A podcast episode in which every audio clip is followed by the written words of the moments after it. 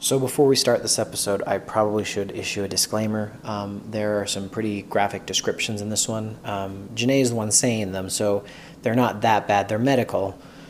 But uh, if you have young kids, this might not be the ideal episode for them to listen to. They might learn some things that you might not be ready to teach them yet.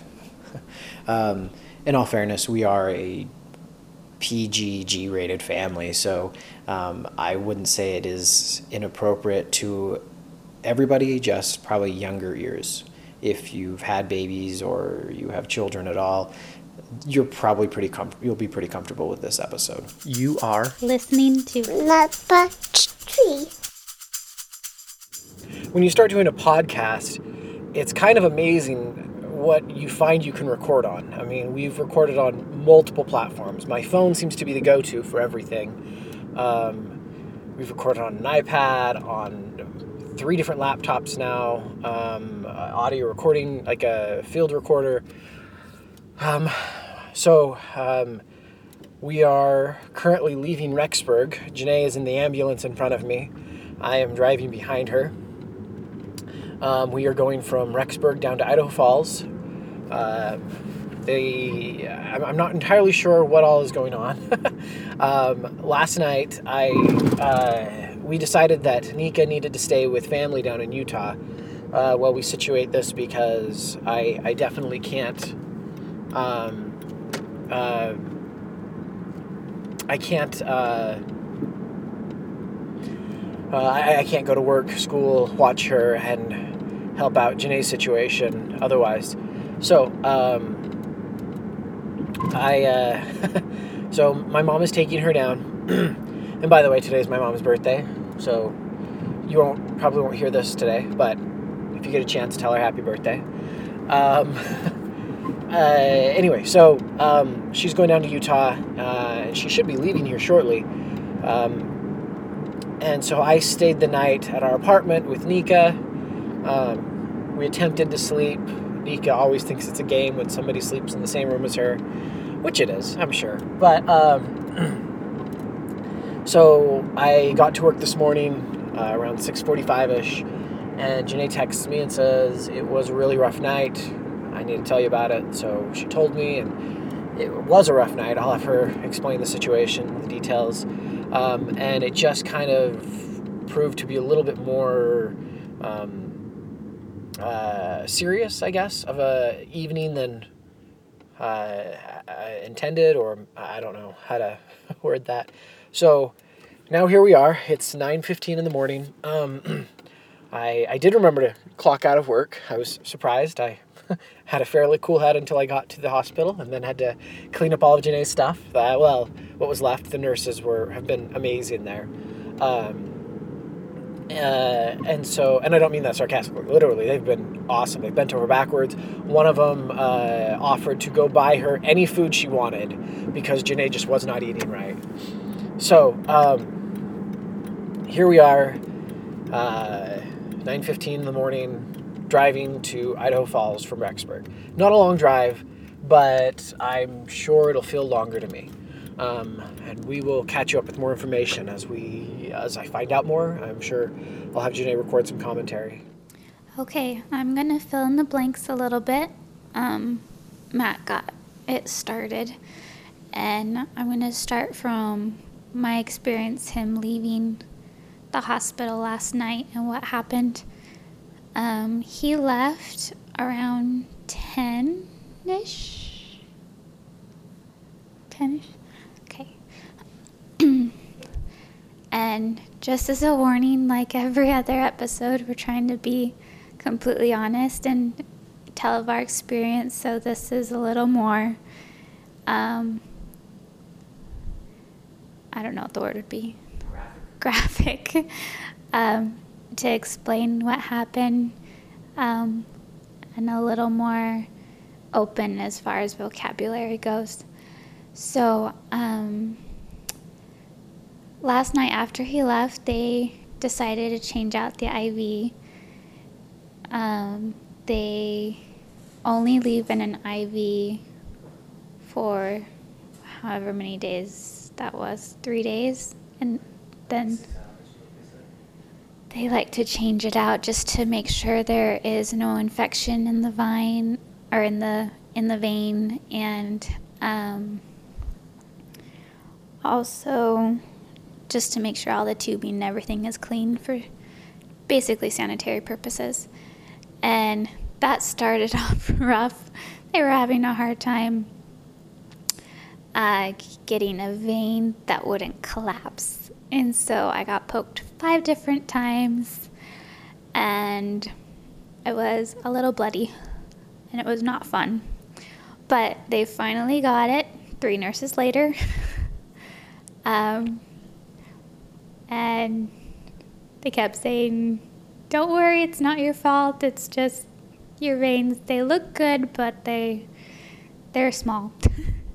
so um, they eventually got it, and I was able to probably finally go to sleep around midnight.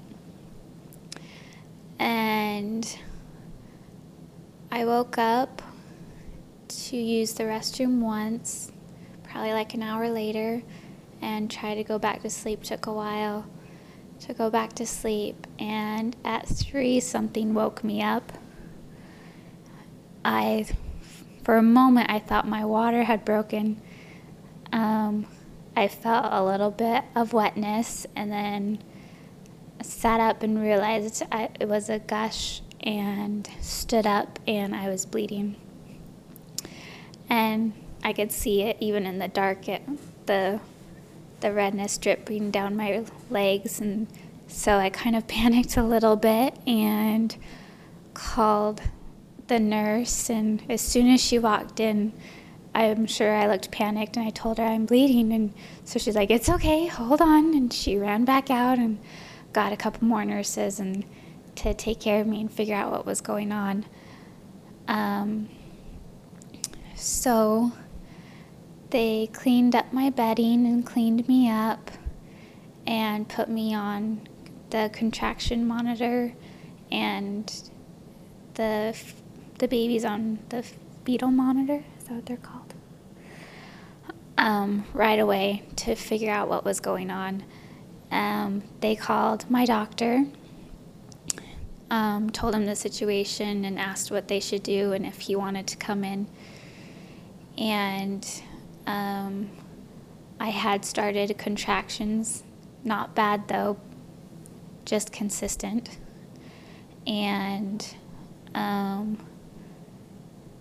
the doctor was able to finally come in around five, and I was contracting that whole time, or 5:30, I think it was somewhere around there, and he just asked what happened and if I felt any pain before I woke up, or which I had not. I didn't even realize it until I woke up. Um, and so he decided that he would check the cervix to make sure that everything was okay that way, which is something they've been trying not to do because the baby A on the bottom is breech. And if they break my water trying to check, that is dangerous. And they also don't want to me to go into labor this early, so they don't want to cause it by checking but it was necessary at this point. And um, not dilated at all, completely closed still. And um, they are just said, We're going to watch the bleeding, make sure it doesn't continue or there is another gush. And so um, things kind of moved quickly from there. They um, kept me on the monitors all morning, calling different doctors. They called our specialist up in Idaho Falls, asked him his opinion, what they should do. At this point, they were nervous to keep me at um, in Rexburg. They wanted me to be up in Idaho, where Idaho Falls, where they could control it a little better and had um, more um, the right type of equipment for emergency situations and babies as young as these little ones will be if they had come. Um, so, all morning on phones with doctors and deciding what they were going to do with me. Uh, like Matt mentioned, I called him finally once I knew a little more information so I didn't freak him out because I didn't know anything other than what happened. Um, and he came down right away when I told him, okay, this is what's happening, and but they haven't made a final decision yet. And so what they decided to do was that they would transfer me to Idaho Falls, and originally it was okay if I just went by private car. They didn't mind if my husband and I just drove up here. And then um, they realized that that probably wouldn't have been the best situation. This once they talked to our specialist, they decided that he he recommended that it would be better if I went in the ambulance just in case something were to happen or bleeding were to occur again and they needed to do it fast because if I started bleeding a lot like I did earlier that morning, it would be considered unstable condition and they could not move me at that point. We would have to stay at Rexburg. so, um, we somewhere around nine or after nine finally were being transferred in the ambulance to Idaho Falls. And um, the Idaho Falls hospital was aware of us coming and they had preparations for any situation, whether it would be delivering right away or um, just continued bed rest once we got here and so it was assessed what to do as soon as we got here. Um, so we arrived and met with new nurses, and our specialist had he hadn't come yet, but he he came down eventually also, and we met a new team of doctors that are here in Idaho Falls. Um, and we were told all kinds of information. uh, overload of information of what to expect and uh, how things are going to go and how um, long they could keep the babies in. So um, the first step was our specialist did an ultrasound to check on the babies and um, just to make sure they were fine and nothing was irregular in the uterus. And um, they still look great. And so they didn't feel like there was any urgency to deliver for those reasons. Babies were still doing well. Um, they were more calm as soon as they were able to check me out and put me on monitors and realize contractions were not as consistent or as hard as they had originally thought. And so they calmed down and said, I think everything's fine. Um, just needs to be watched closely and we'll see what happens. Um, we found out um, just how things are going to work out.